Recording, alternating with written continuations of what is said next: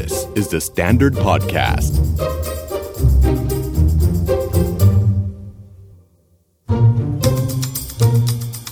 Are you okay?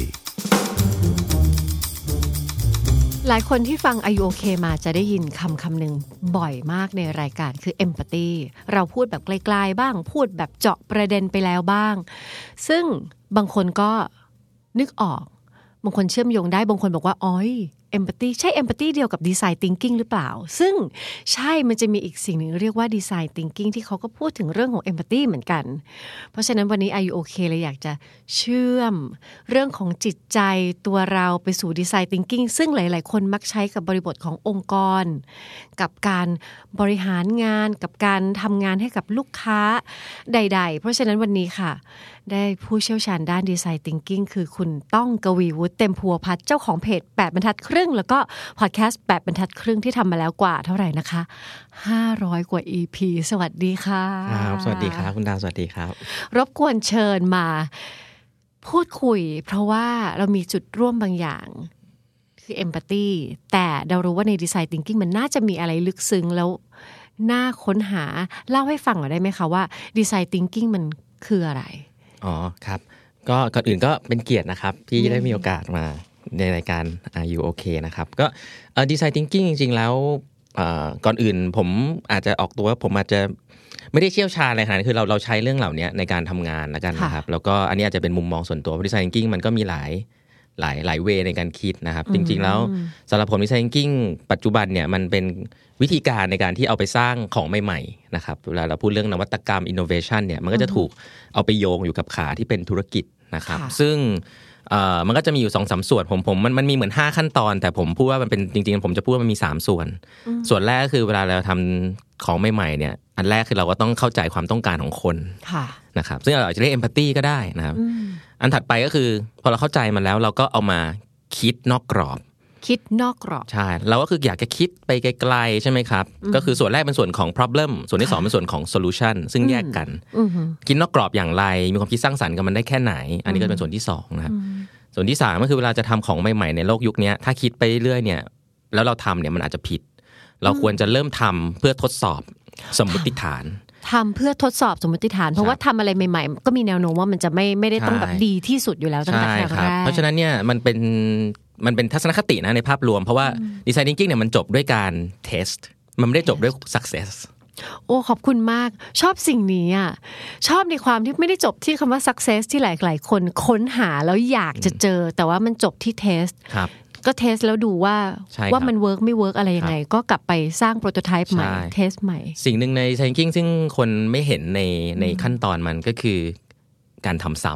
ำซึ่งเป็นเรื่องที่สำคัญมาก และมันไม่ได้อยู่ใน process ที่เราเห็นกัน แล้วถ้าเราทำซ้ำเนี่ยมันจะมีอยู่สองทัศนคติค่ะ ถ้าเราทำซ้ำเรารู้สึกเราไม่อยากทำเรามันคือล้มเหลวก็เลิกอ๋อจริง หลายคนทำแบบนั้นเลย แล้วก็ครับตัดรีบตัดสินเลยว่า ฉันทำไม่ได้หรอกใช่ แต่ถ้าคนทำงาน innovation เยอะๆ จะรู้ว่าปกติ มันคือ learning นี่ฟังไปฟังมาลืมไปแล้วนะว่าพูดถึงเรื่องของการทำ innovation ทางธุรกิจ เมื่อกี้ที่สามารถตอบได้เนี่ย คือภาพในหัวคือการสร้างพฤติกรรมใหม่ให้กับตัวเอง ใช่ครับอ๋ออาจจะเป็น innovation ในเชิงพฤติกรรม คือผมมองว่าเราเราเวลาเราสร้างของใหม่ ๆ ให้กับค่ะลูกค้าครับเราก็พยายามจะเปลี่ยนแปลงพฤติกรรมลูกค้าอยู่แล้ว ให้มาใช้ของเรา เออก็ถูกใช่ไหมครับเพราะฉะนั้นถ้าเราเข้าใจปัญหาของเขาค่ะจะซึ่งเขาจะพูดได้หรือพูดไม่ได้ด้วยนะ บางเรื่องคนก็ไม่รู้ตัวเองมีปัญหาอะไรถูกไหมครับมันก็จะมีวิธีการอะไปดูเขาก็ได้ค่ะไปคุยก็ได้ ไปลองเป็นเขาสักวันก็ได้อืมอืมแล้วเราก็คิด ใช่ไหมครับพอเราคิดเสร็จปุ๊บ เราก็ทดลองกับเขาพอเราทดลองกับเขาเสร็จปุ๊บเขาบอกว่ามันไม่ใช่ เราก็อะแล้วมันเป็นยังไงล่ะ ก็คุยกับเขาเหมือนเหมือนโคครีเอทของใหม่ๆ ไปให้เขาด้วยอ่าอันนี้คือหลักการทำเพราะฉะนั้นจริงๆแล้วการทำนวัตกรรมมันเป็นการทำของให้คนอยู่แล้วอะครับ มันไม่ได้เป็นการทำของการทำของที่จะขายได้มันต้องทำให้คนก็ขายคนคนต้องมาซื้อต้อง แล้วถ้าคนจะซื้อเขาต้องยินดีที่จะเปลี่ยนพฤติกรรมตัวเอง เอาล่ะ ฟังอย่างนี้รู้สึกมีชัยค่ะดีไซน์ thinking ไม่ได้เฉพาะ แค่ในเชิงธุรกิจเพื่อการค้าแน่นอน เมื่อกี้พูดถึงลูกค้าที่อยู่ข้างนอกในเชิงการสร้างนวัตกรรมเพื่อไปขายเขา คราวนี้จะชวนมองเข้าสมมติว่าตัวเราคือลูกค้าของตัวเราเอง ไม่ได้ทำเพื่อไปขายใครละทำเพื่อสร้าง innovation ใหม่ให้ตัวเองโดยใช้หลักของ design thinking เนี่ยเข้าใจคิดนอกกรอบแล้วก็เทสเนี่ยเริ่มยังไงดีคะครับเอิ่มผมต้อง เรื่องของ Design Thinking ปรับกับชีวิตเนี่ยจริง ๆ มีการทำมาอยู่สักพักแล้วนะครับ มันจะมีคลาสหนึ่งที่แซนฟอร์ดตอนนี้ผมเรียนอยู่ที่นั้นประมาณสักเจ็ดแปดปีที่แล้วเนี่ยค่ะแต่ตอนนี้เป็นคลาสที่ดังที่สุด และมีเด็กอยากเรียนมากที่สุด ชื่อ Designing Your Life designing your life ครับ ซึ่งมีหนังสือออกมาด้วยนะครับของ Bill Burnett นะครับ ก็ใช้ Design Thinking มาใช้ปรับกับชีวิตตัวเองยังไง ก็มันก็จะมีวิธีอย่างแรก empathize empathize ตัวเอง เข้าใจตัวเองก่อนนะครับอ่า คำนี้เข้าใจตัวเองใช่ เพราะว่าเพราะว่าเราต้องเข้าใจตัวเองก่อนในหลายๆแต่ว่าถ้าเป็นของอเมริกันเนี่ยมันก็จะมี framework อยู่บ้าง แต่ผมว่าก็ไม่ได้ไม่ต้องเน้นมาก แต่เขาก็จะบอกว่าเอ๊ะเวลาเข้าใจตัวเองเนี่ยอาจจะแบ่งได้ 4 แบบค่ะอ่าอันหนึงก็คือ work work อ่าการทำงานคุณเป็นยังไงบ้างตอนนี้คุณรู้สึกยังไง มองไปใน area ที่เราทำงานใช่อ๋อลืมบอกไปว่าค่ะ design thinking เนี่ยเวลาถามคำว่า empathy กับใครเนี่ยถามคำแรกคือถาม คุณรู้สึกยังไงนะไม่ได้ถามว่าคุณคิดยังไง คือความรู้สึกสำคัญมากนะครับ เพราะว่าคนเราจริง ๆ ซื้อของด้วยความรู้สึกนะหลาย ๆคใช่รั้งไหมเออใช่เพราะฉะนั้นเรื่องนี้ผมว่ามันลิงก์กันมากนะครับค่ะก็แต่ว่าเราก็จะมองว่ามันมีเรื่องของอ่า work คุณรู้สึกไงกับงานของคุณตอนนี้อืมอันที่สอง health health สุขภาพคุณเป็นไงบ้างนะครับอันที่สาม relationships หรือ love เอ่อความสัมพันธ์เป็นยังไงบ้างตอนนี้ อันที่สี่คือ joy joy อ่าคือชีวิตคุณสนุกไหมรู้สึกยังไง คือคือเขาบอกว่าคนเราน่าจะมีสี่สี่คอมโพเนนต์นี้ ซึ่ง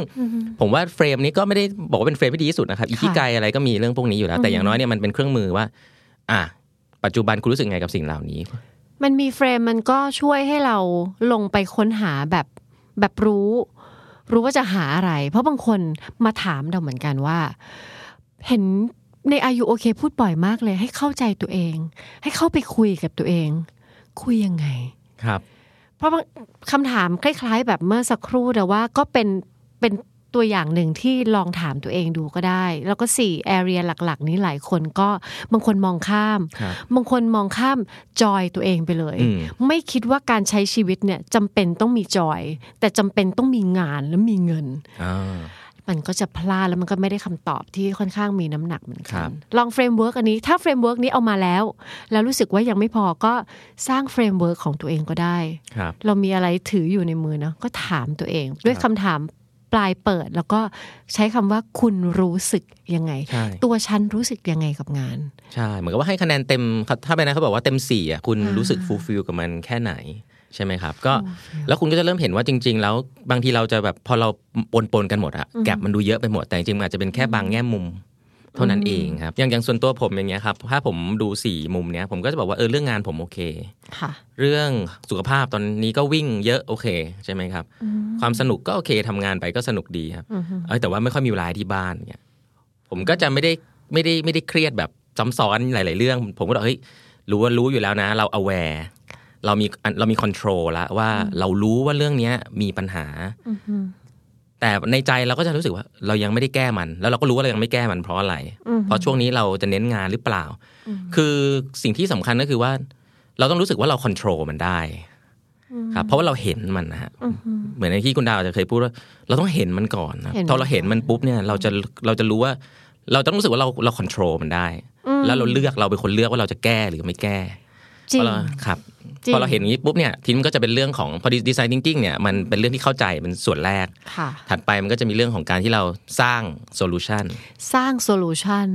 ครับที่บอกว่าเข้าเขตของคิดนอกกรอบใช่ครับเขาก็จะบอกว่าเอ๊ะแล้วคุณจะดีไซน์ชีวิตคุณยังไง คุณจะแก้ปัญหาเรื่องนี้ยังไงเขาก็จะพูดเรื่องคิดนอกกรอบเยอะเวลาคิดนอกกรอบเขาจะบอกว่ามันก็จะเป็นคำถามที่เราเคยถามกันนะครับว่าอะถ้ามันดีกว่านี้สิมันจะเป็นยังไงอืม หรือว่าอันนี้คือนี่คือเขาบอกว่าคนเราต้องมีหลาย plan อย่ามี plan เดียวอย่ามี plan เดียวอะถ้าดีกว่านี้สิจะเป็นยังไง ซึ่งคนทั่วไปก็จะคิดแบบนี้ครับดีไซน์ thinking อาจจะพา frame บอกว่า แล้วถ้าคุณไม่ต้องคิดเรื่องตังค์ล่ะ มันจะเป็นยังไงชีวิตคุณมันจะเป็นยังไง เหมือน challenge ตัวเองท้าทายตัวเองเบาๆ ว่าถ้าใช่ไม่ต้องคิดเรื่องเงินครับมันจะเป็นยังใช่ไงได้ชีวิตมันจะเป็นบ้างยังไงได้บ้าง ไม่ได้บอกมันต้องมันต้องเป็นอย่างนั้นนะครับ แต่เหมือนกับ เวลาเราคิดเนี่ยสมองคนเราเนี่ยมันจะคิดต่อยอดไปเรื่อยๆ แค่ว่ามันมันชวนเราคิดอะคือก็ต้องต้องถามตัวเองบ่อยๆ what if what if ครับ what if อ่าคีย์อันแรกเพื่อเข้าใจ ฉันรู้สึกอย่างไร พอถัดมาจะหาโซลูชันก็ what if ครับถ้ามันจะเป็นอย่างนี้มันจะเป็นยังไงใช่ถ้าฉันมีตังค์แบบใช้ได้ทั้งชีวิตแล้ว ชีวิตฉันจะเป็นอย่างนี้อยู่หรือเปล่า ใช่ไหมครับ หรือว่าถ้าถ้าฉันจะเอิ่มสมมติ ถ้าถ้าฉันจะทำสิ่งนี้ในอีกร้อยปีข้างหน้ามันจะเป็นยังไง คือ frame พวกเนี้ยมันจริง ๆ มันมีทฤษฎีของมันอยู่ว่ามันมันค่ะพาเราไปในที่ที่เราอะไม่เคยคิดในในในปัจจุบันนะครับ ว่าถ้าเรามี resource เต็มที่ ถ้าเรามี resource น้อยมาก ถ้าเราทำสิ่งนี้ใน 50 ปีที่แล้ว ถ้าเราทำสิ่งนี้ใน 50 ปีข้างหน้า เราจะคิดยังไง ซึ่งซึ่งเวลาเราถามแบบเนี้ยคนเราจะคิดต่างจากเดิมทันที มันเป็นการสร้าง solution หลาย ๆ แบบจริงพอเราเห็นมันปุ๊บเนี่ยค่ะเราก็จะเริ่มเห็นภาพว่ามันมีอะไรที่มันเป็นคอมมอนนะ ที่ไม่ว่าจะเป็นเหตุการณ์ไหนก็ตามเนี่ย เราเราก็ยังมีมันอยู่ใช่ไหมครับอืมอืมดีไซน์กิ้งมันก็ยังไม่จบแค่นี้เพราะว่าความคิดไม่มันก็คือความคิดนะฮะแล้วเดี๋ยวเดี๋ยวเดี๋ยวพอจะเห็นภาพแล้วพอจะฟังเราโอ้โหเราเห็นตัวอย่างชัดเจนมาก รู้เลยว่าหลายคนพอมาถึงจุดเนี้ยจะติดตรงไหนได้บ้าง อาจจะติดตรงที่หนึ่งตั้งคำถามไม่ได้ครับ คือไม่รู้ว่าจะตั้งคำถามยังไงสองคือ พอได้ช้อยส์มาเยอะๆ ลืมลืมมาหาตัวร่วมอืมว่าไอ้ที่แต่ละไอ้เยอะๆเนี่ย อะไรมันคือส่วนแกนหลักที่มันซ้ำกันบ่อยๆ แล้วพอไม่ได้ทำอันนั้นบางคนตกใจ โอ๊ยอะไรก็เป็นไปได้หมดเลย แล้วจะให้เริ่มจากตรงไหนครับเพราะฉะนั้นก็มาดูด้วยว่าที่มันได้ช้อยส์มาเยอะๆเพราะเวลาเราได้ช้อยส์มันจะเห็นความหวังความเป็นไปได้ เอาจุดร่วมครับมาโยงกัน ใช่ครับก็พอเราเห็นปุ๊บเราก็จะ อันนี้มันก็จะเป็น พอเราหาจุดร่วมปุ๊บเนี่ยมันก็จะต้องเป็นทัศนคติอีกแบบคือแบบพอเราจะเริ่มทำอะไรสักอย่างเราก็จะมันจะ work ไหมวะใช่ไหมครับมันจะ work ไหมวะใช่การการเปลี่ยนแปลงตัวเองเป็นความเสี่ยง คนเราไม่ชอบความเสี่ยงนะครับใช่ใช่เอ่อแม้ว่าปัจจุบันจะไม่ได้ดีก็ตาม แต่เปลี่ยนไปเดี๋ยวมันแย่กว่านี้ทำยังไง ก็กลัวเนอะก็กลัว ซึ่งซึ่งคนไม่ได้แปลกนะครับเรื่องนี้ไม่ได้แปลก แต่ว่าเราดีไซน์ thinking จะเน้นว่าทำไปเนี่ยไม่ได้ว่าจะสำเร็จนะทำไปเพื่อเพื่อที่จะเรียนรู้หาข้อมูลเพิ่มเติมว่าใช่ไม่ใช่ เพราะฉะนั้น เขาก็จะมีคำศัพท์ว่า prototype คาว่า prototype เนี่ยถ้าเป็น innovation เป็นเป็นงานที่เป็น product หรือ service เนี่ยมันคือการทำของทำแอปอะไรอย่างงี้ใช่ไหมครับ แต่พอเป็นตัวเองเนี่ยเขาจะเริ่มจากการที่บอกว่าเฮ้ยอย่าอย่าอย่ายากมาก เขาเรียกว่าอย่างแรกคือ prototype conversation คือ คุณสงสัยว่าอันเนี้ยสมมติว่าคุณบอกว่าคุณอยากเป็นนักเขียนมานานแล้ว ตอนนี้ค่ะคุณทำงานในแบงก์เนี่ยพูดพูดตัวเองใช่ไหมครับ ผมผมก็จะยังไม่เขียนอะอย่างแรกก่อนมันมีเครื่องมือโปรไทป์ที่ดีมากอย่าง Facebook Page คุณอยากทำอะไรคุณก็ทำใช่ไหมมันไม่ได้มีความเสี่ยงนะแต่ คนส่วนใหญ่ส่วนใหญ่ก็จะกลัวหน้าขาวๆเงี้ยเขียนไปแล้วมันจะเป็นยังไงใช่ไหมครับ เราก็อาจจะไปคุยกับคนที่เป็นนักเขียนที่เราอ่าสนใจก่อนใช่ไหมครับอืมผมผมเคยเล่าเรื่องนี้ฟังผมก็ ตอนนั้นผมจำได้ว่าตอนนั้น ผมจะเริ่มเขียนเพจเนี่ยช่วงนั้นผมส่งอีเมลไปหาพี่แท็บลวิทอืมแบบแรนดอมเลยนะครับ แล้วก็พี่แล้วตอนนนผมเลยรู้จักพี่ตุ้มหนุ่มเมืองจันทร์ค่ะผมก็ก็คุยกับแกว่าเออการเป็นนักเขียนนี่มัน what does it take มันต้องมันต้องคิดยังไงครับพี่มันต้องยังไงใช่ไหมครับ แล้วผมจำได้เลยว่า มันก็จะมีข้อมูลป้อนกลับมาว่า อ๋อ มันไม่ได้ยากอย่างที่คิด หรือบางเรื่องมันดูเหมือนง่าย แต่มันก็ไม่ได้ง่ายเพราะฉะนั้นคุณเริ่มคุณเริ่มตรงนี้ดีไหมอะไรแบบเนี้ย พอเราเห็นอย่างนี้เสร็จปุ๊บ เราก็เริ่มได้ข้อมูลละอันนี้คือเขาเรียกว่า prototype conversation คืออย่างน้อยออกไปคุยกับคนก่อน อันนี้อย่าเพิ่งติดกับตัวเองเยอะเกินไปอืมหาข้อมูลเพิ่มเติมนะครับ เสร็จปุ๊บทีเนี้ยก็เริ่มที่จะทดลองค่ะนะครับเวลาทดลองเนี่ยเราก็เราก็อย่าไปคิดว่ามันจะ work อย่าไปคิดว่ามันจะ work ขอบคุณมากเราชอบสิ่งนี้อะนี่เป็นกับดักใหญ่มากเลย หลายคนคงแบบว่าฉันอุตส่าห์ทุ่มเทคุยกับตัวเองละมีไอเดียละหาข้อมูลแล้ว มันต้อง work สิอ่าแล้วบางทีไปคุยกับคนอื่นนะแล้วก็จะชอบกลับมาว่าแบบ คุยกับคนเนี้ยไม่เห็น work เลย ไปคุยกับคนนู้นดีกว่า คนนี้ก็ไม่ work ใจเย็นๆเนาะครับแต่ว่าใช้หลักของดีไซน์ thinking มันทำให้เราไม่ติดกับแล้วไปหยุดทำก็คือมันอย่าไปคิดว่ามันจะ work ครับ ชอบ คือการเปลี่ยนตัวเองมันเหมือนกับ มันเป็นเหมือนกับการพัฒนาทักษะอะครับค่ะคือถ้าเรามองทักษะเนี่ยมันเหมือนกับเอ่อขี่จักรยานนะครับอืมเรานึกภาพว่าคือผมก็จะจะชอบใช้นี้สอนหนังสือตลอดว่าอืมถ้าน้องมีเด็กคนหนึ่งเด็กเด็กปีสี่ที่เราคุยกับผมเป็นอาจารย์ที่จุฬาด้วยนะครับ พี่ผมอยากรู้ว่าผมชอบทำอะไรอ่าฮะเฮ้ยพี่แล้วอันนี้ทำแล้วมันจะใช่ไหมเพราะคำตอบมันจะคืออะไรถูกไหมครับอย่างผมก็บอกว่าแล้วก็เหมือนขี่จักรยานอะอืม ยูไม่เคยขี่จักรยานยูอยากขี่จักรยานเป็นยูต้องทำไง อืมคำตอบมันจะแบบอย่างนั้นทื่อมากเลยก็คืออมยูต้องขี่จักรยาน ใช่เนาะก็แค่ต้องใช่ขี่ แล้วพอขี่ปุ๊บยูไม่เคยขี่มันเป็นไงลมใช่ แต่ตอนเราเป็นเด็กเนี่ย เราคิดว่าเรื่องนี้เป็น learning process อือหือล้มไปเดี๋ยวมันก็เป็น แล้วของแบบนี้มันแพลนไม่ได้ด้วยนะ เวลาเราโตมาเราชอบแพลน ใช่ แต่เราถามว่าถ้าผมบอกอะคุณไปขี่จักรยาน บอกหน่อยดิเมื่อไหร่จะเป็น ถ้าคุณบอกได้แล้วคุณแผนถูกเนี่ย คุณบ้าไปแล้วใช่เราลืมไปว่ามันมีสิ่งเหล่านั้นอยู่ การค่ะเรียนรู้โดยใช้ตัวเองเรียนรู้อืมเราเราเรียนรู้ทักษะใหม่ ๆ ได้เสมออบางเรื่องมันไม่ต้องแพลน มันแค่ you keep doing it อืมแต่การโปรโตไทป์คืออะไร ก็คือการที่คุณขี่จักรยานแล้วเวลาคุณล้ม คุณจะทำไงให้คุณไม่เจ็บ กูต้องใส่สนับเข่าใช่ใช่กูต้องขี่ช้าๆก่อน กูต้องเอาจักรยานที่มันง่าย ๆ ขึ้นมาก่อน ล้มแล้วมันก็ไม่เจ็บ ไม่เจ็บคุณก็ไม่ยอมแพ้อืม แต่ถ้าคุณล้มแล้วคุณขาหักเจ็บไปเลย 3 เดือน คุณอาจจะเลิกกลัวมันไปเลยอืมนั่นก็คือเป็นเพราะว่าคุณไม่เข้าใจ concept ของการทำ prototype ว่าเวลาทำตอนแรกอะ ก็ยังไม่ต้องออกรุนแรงไงไม่ต้องไปคาดหวังอะไรกับมันมากอืมมันเป็น learning process แล้ววันหนึ่งพอคุณเป็นเนี่ย มันติดตัวคุณไปตลอด เป็นแล้วเป็นเลย ใช่อันจะมาเลยยาก acting ว่า ขี่จักรยานไม่เป็นไม่ได้แล้วล่ะเหมือนเราขับรถอะอ่าจำได้ทุกคนขับรถใช่ไหมครับ ตอนแรกก็จะโอ้ต้องดูแผนที่ใช่ต้องแบบว่าอุ๊ยทางซ้ายคือเบรกทางขวาคือใช่คันเร่งตอนนี้แค่คิดอยากจะเบรกรถก็หยุดแล้วมันไปของมันเองใช่ออโต้เนาะบางคนไปกินอะไรกับเพื่อนมาขับถึงบ้านไงยังไม่รู้เลยตอนเนี้ยคือมันเป็น skill เออขั้นสูงไปละ autopilot ค่ะที่ฉันใช่รู้ครับเรามีโหมดนั้นอยู่แต่บางทีเราลืมไปว่าเรา เราไปซีเรียสกับมันเกินไปเวลาจะเรียนของใหม่ พอเรายิ่งโตเนาะเรายิ่งอ่านเยอะรู้เยอะแล้วเราพยายามมากเลยที่จะจัดการโลกอนาคตโลกที่เราไม่รู้ให้เป็นโลกที่เรารู้แล้วไม่ล้มเลยครับสิ่งที่เราลืมไปว่ามันมีสิ่งที่เรียกว่า learning process แล้วการล้มมันเป็นส่วนหนึ่ง แต่ว่าสิ่งเนี้ยมันถูกพูดบ่อยมากแต่หลายคนก็ไม่ แต่ฉันจะไม่ล้ม ฉันจะทำยังไงก็ได้ที่จะขี่จักรยานโดยที่ไม่ล้มเลยครับมันก็จะยังมีแบบนั้น ก็จริงๆแล้วอยู่บ้างเราสามารถไปดูคือคือเราอาจจะเชื่อแบบนั้นนะครับ แต่ถ้าคุณศึกษาคนที่ประสบความสำเร็จอะอืมคุณจะเห็นว่าเส้นทางมันไม่เคยเป็นเส้นตรงนะไม่เคยพอมันไม่เป็นเส้นตรงเนี่ย เราก็จะเริ่มเฮ้ยไม่เป็นเส้นตรงแล้วมันเป็นยังไง มันจะขยิกขยักแบบ มันจะต้องมีแวะพักนู่นพลาดตรงนั้นพลาดตรงนี้ใช่ไหมครับ คือคนที่คุณบอกว่าสำเร็จพูดมาหนึ่งคนเนี่ย มันต้องผ่านการไม่เป็นเส้นตรงเสมออยู่แล้วนะครับ แล้วก็มันก็มีการคุยกันว่า คนที่คิดว่าชีวิตมันเป็นเส้นตรงแบบแพลนแล้วฉันจะไปอย่างตรงนั้นเนี่ย ส่วนใหญ่มันไม่ได้จบที่ว่าเขาเฟลนะ มันจบที่ว่าเขายังไม่ได้เริ่ม อยากให้มีกล้องดูดาวแบบว่ามี body language บางอย่างที่แบบว่า ประทับใจว่าถ้าใครอยากได้ shortcut ทางลัดซะส่วนใหญ่ คุณจะจบท้ายด้วยการยืนอยู่ตรงนั้นที่เดิมแล้วก็มอง เขม็งเลยไปที่เป้าหมาย แต่ยังไม่ได้ลองทำครับเพราะฉะนั้นฝึกที่จะมี prototype conversation ฝึกที่จะเอานึกถึงจักรยานอะเราชอบจักรยานมากเลย ชีวิตเราก็เหมือนจักรยานพฤติกรรมใหม่ ที่เราคิดว่าอยากจะลองทำกับตัวเองบางทีก็นึกซะว่าเหมือนขี่จักรยานครับ เพราะว่าหลายครั้งเวลาเราทำงานที่ปรับพฤติกรรมคนโดยตรงใช่ไหมคะเขาบอกว่า เอ้ยไปลองทำแล้ว สมมติคุยกันสัปดาห์ที่แล้ว พอกลับมาสัปดาห์หน้า ไปลองทำแล้วอะไม่ชินน่ะอืมไม่เวิร์กนะแบบขอโทษนะคะ ก็ชุ่มก็ก็หนึ่งสัปดาห์ คุณจะชินได้ยังไงมันเป็นธรรมชาติใหม่ใจเย็นๆเราอย่าไปคาดหวังในสิ่งที่มันไม่เป็นไม่เป็นจริง เพราะฉะนั้นมันไม่ชิน หรือมันไม่ work อะไรก็ก็ ก็ไม่เป็นไรครับก็กลับมาจับจักรยานแล้วก็ลองมันเป็นพาร์ทของ learning เป็นพาร์ทของ learning ครับมันถูกอยู่แล้ว แล้วหลังจากนั้นล่ะคะ พอทำ prototype แล้วคือ test ลองแบบนี้ถูกต้องไหมครับ ไม่มีวันจบครับ ไม่มีวันจบ สวัสดีจุดสุดท้ายไม่ใช่ success นะคะ มันเขียนว่า test ลองครับ ซึ่งถ้าเป็นโลกนวัตกรรมอะเขาจะบอกว่า better is better than best นะคือเราทำให้มันดีขึ้นครับ เราไม่ได้ต้องการให้มันดีที่สุด เพราะว่าเราไม่รู้ดีที่สุดมันอยู่ตรงไหน แต่อย่างน้อยมันต้องดีขึ้น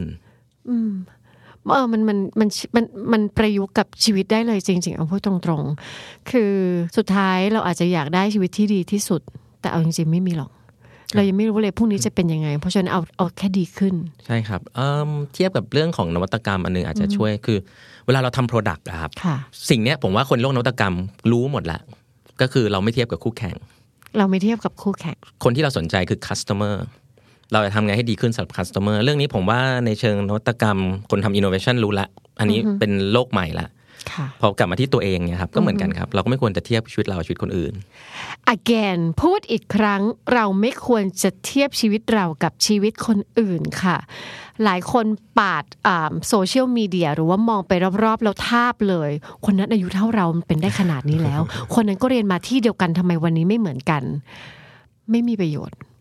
สิ่งที่จะได้มาเราก็จะเห็น gap แล้วก็ความต่าง แต่ key สำคัญที่เราจะพัฒนาแล้วก็จัดการกับชีวิตตัวเอง คือเราต้องกลับมาโฟกัสที่ customer ซึ่งในกรณีกับตัวเองอืมคือ คือตัตัววเรา ตัวเราคือใช่ customer ของเราโฟกัสให้ถูกที่ค่ะจะได้ไม่เปลืองแรงครับว้าวเพราะฉะนั้นเดี๋ยวเราจะทวนดูดาวไม่ได้มาสอนดีไซน์ thinking แต่ดูดาวเรียนรู้จากหลักดีไซน์ thinking มาเชื่อมโยงกับตัวเองหนึ่งมี empathy ต่อตัวเองเข้าใจตัวเอง เข้าใจอย่างไร หาวิธีการตั้งคำถามที่เป็นปลายเปิดถามถึงความรู้สึก เช็คหมุดหมายที่มันสำคัญ ลอง framework ต่างๆ ก็ได้ถ้า framework หนึ่งแล้วมันมันยังไม่เข้าใจก็หา framework ต่างๆสองพอเข้าใจแล้วก็เอามาคิด คิดนอกกรอบ สิ่งที่จะพานอกกรอบก็คือคำถามที่เราตั้งกับตัวเอง ฝึกที่จะ challenge กับตัวเอง แล้วก็ถามไปเถอะพอถามปุ๊บได้ choice เยอะมากละเราเจอ choice ใหม่ๆ ก็มาหาจุดร่วม ว่าเออมันมีอะไรที่มันร่วมบ่อยๆ นั่นน่าจะเป็นไอเดียที่แข็งแรงที่เราจะมุ่งไปพฤติกรรมนั้นอาจจะ work ก็ได้ อาจจะ work ก็ได้นะคะ พูดซ้ำๆแบบนี้ ถัดมาเราก็มาดูว่าเราจะมาฝึกเป็น learning process ได้อย่างไรก็คือลองทำมันไปเรื่อยๆ กระโจนเหมือนพฤติกรรมใหม่นั้นเป็นจักรยาน กระโจนขึ้นไปขี่ไปลองไปจับแฮนด์ไปแบบอุ้ยไปสายแบบลองดูมันแล้วมันก็ล้มแหละ แล้วล้มแล้วก็ลองใหม่ไปเรื่อยๆ ลองไปเรื่อยๆ แล้วเดี๋ยวเราก็จะได้ทักษะหรือพฤติกรรมใหม่ ๆ ที่เราลอง แล้วชีวิตเราก็จะดีขึ้นครับสิ่งที่เรามุ่งหน้าเราไม่ได้หาสิ่งที่ดีที่สุดเราลอง ฟัง Are You OK episode นี้แล้วลองสำรวจตัวเองแล้วก็คนรอบข้างดูว่ายังโอเค กันอยู่หรือเปล่า ถ้าไม่แน่ใจว่าโอ หรือไม่โอ ลองปรึกษานักจิตบำบัดหรือว่าคุณหมอก็ได้ จะได้มีสุขภาพจิตที่แข็งแรง แล้วก็โอเคกันทุกคนนะคะ The Standard Podcast. Eye opening for your ears.